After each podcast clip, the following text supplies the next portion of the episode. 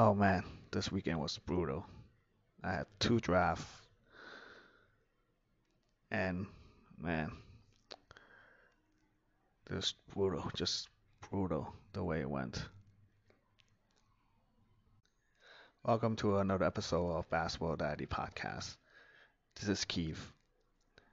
The season is almost here. It's gonna start on Tuesday, the 19th.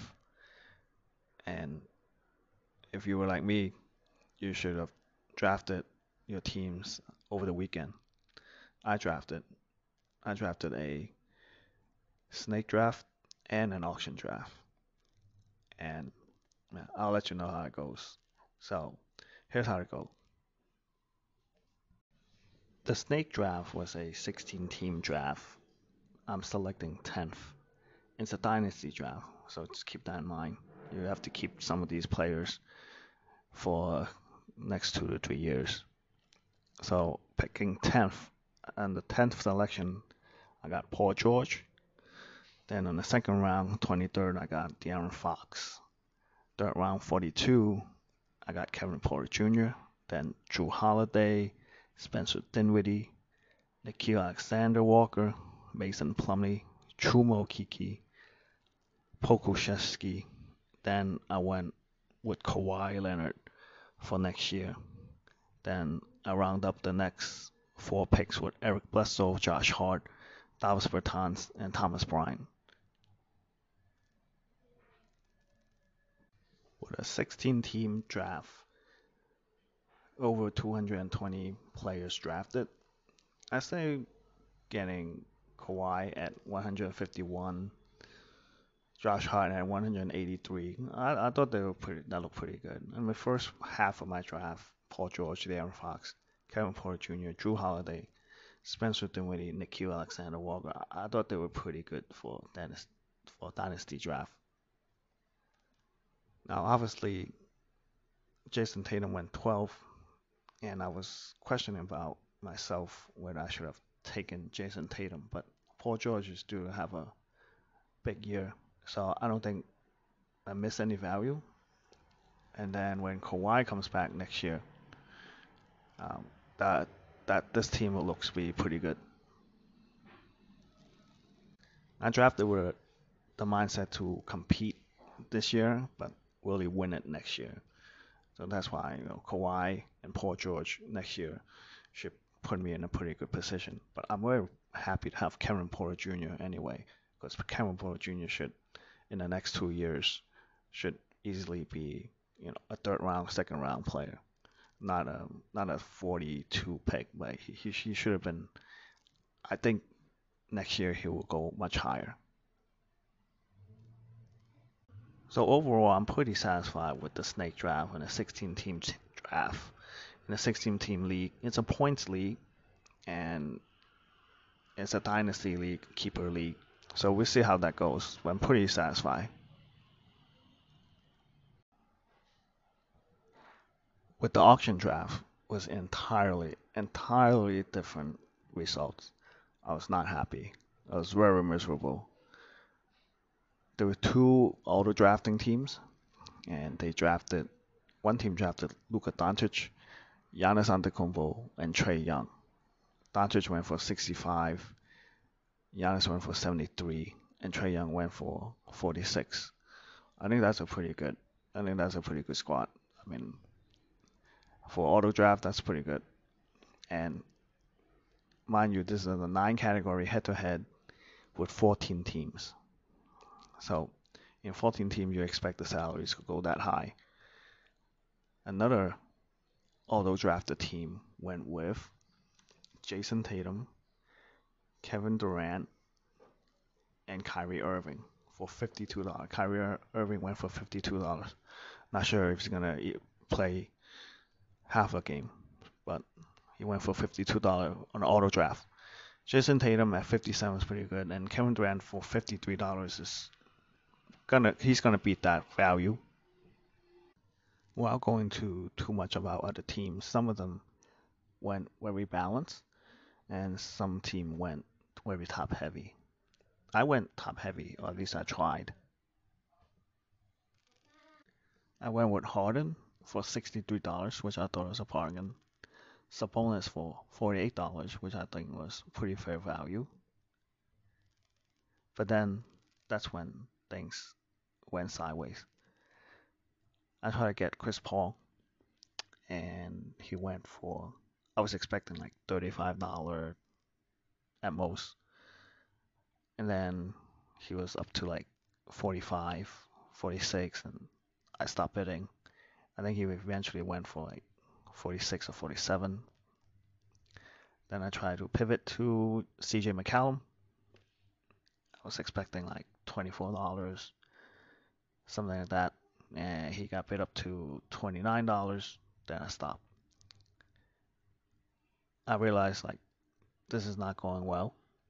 Uh, on my targets, people are targeting the same guys I'm targeting.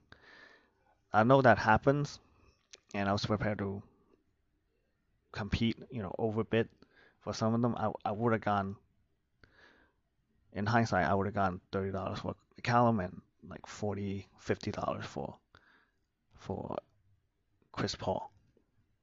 But I had $80 left, and that would have basically wiped out my entire budget 50 for CP3 and 30 for CJ. And I couldn't do it that's how it goes in auction. It's very unpredictable. No matter how many auction draft you mark, in a real draft, especially in a very competitive league, prices can be very unpredictable. I see players go for way lower than they were in mock draft and way higher than their mock draft. And that's just the truth. So I pivot. I went to my backup options like Jrue Holiday, Kyle Lowry, then I drained the rest of my budget with OG Anunoby. I went with Horford. Then I went with a bunch of one dollar guys. Sengun. I went with like Marcus Morris, Mason Plumlee, and man, tell you the truth, that auction draft was miserable. I was miserable the whole night because I couldn't get the guys I wanted to get, at least the key guys. You know, uh, I was out money to get Bogdan Bogdanovic. I was out of money to get Draymond Green. I couldn't bid up for guys like Kevin Porter Jr. who went for like six dollars. Like I said, Kevin Porter Jr. should be like a second round guy, third round guy easily next year. And he went for six dollar here, basically a late round guy. Kevin Porter Jr. And I couldn't even get Joe Ingles. Man, it was just miserable. If you're in my league and you're listening to this, you know how I felt. Alright? Here's the truth. It was miserable, but at the same time, it was a lot of fun.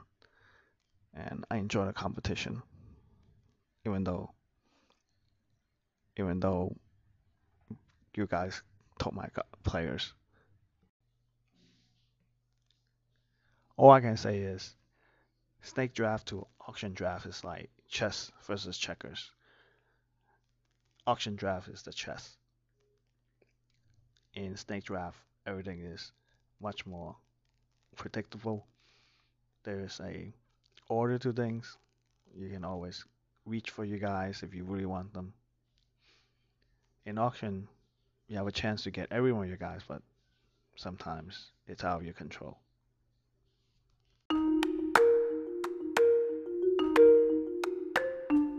Fantasy 101. Welcome to another segment of Fantasy 101. Now that you have drafted a team, it's time to manage it, time to play the game. If you drafted any injured players, put them injured reserve and pick up a player from the player pool, the free agent pool. And make sure it's a player that you can use in the first week if you're playing head to head. For instance, look at the team schedules. See if there's any player in the player pool that's playing Tuesdays and Thursdays. Usually those are the days that are like not that many games where most of your team are not playing.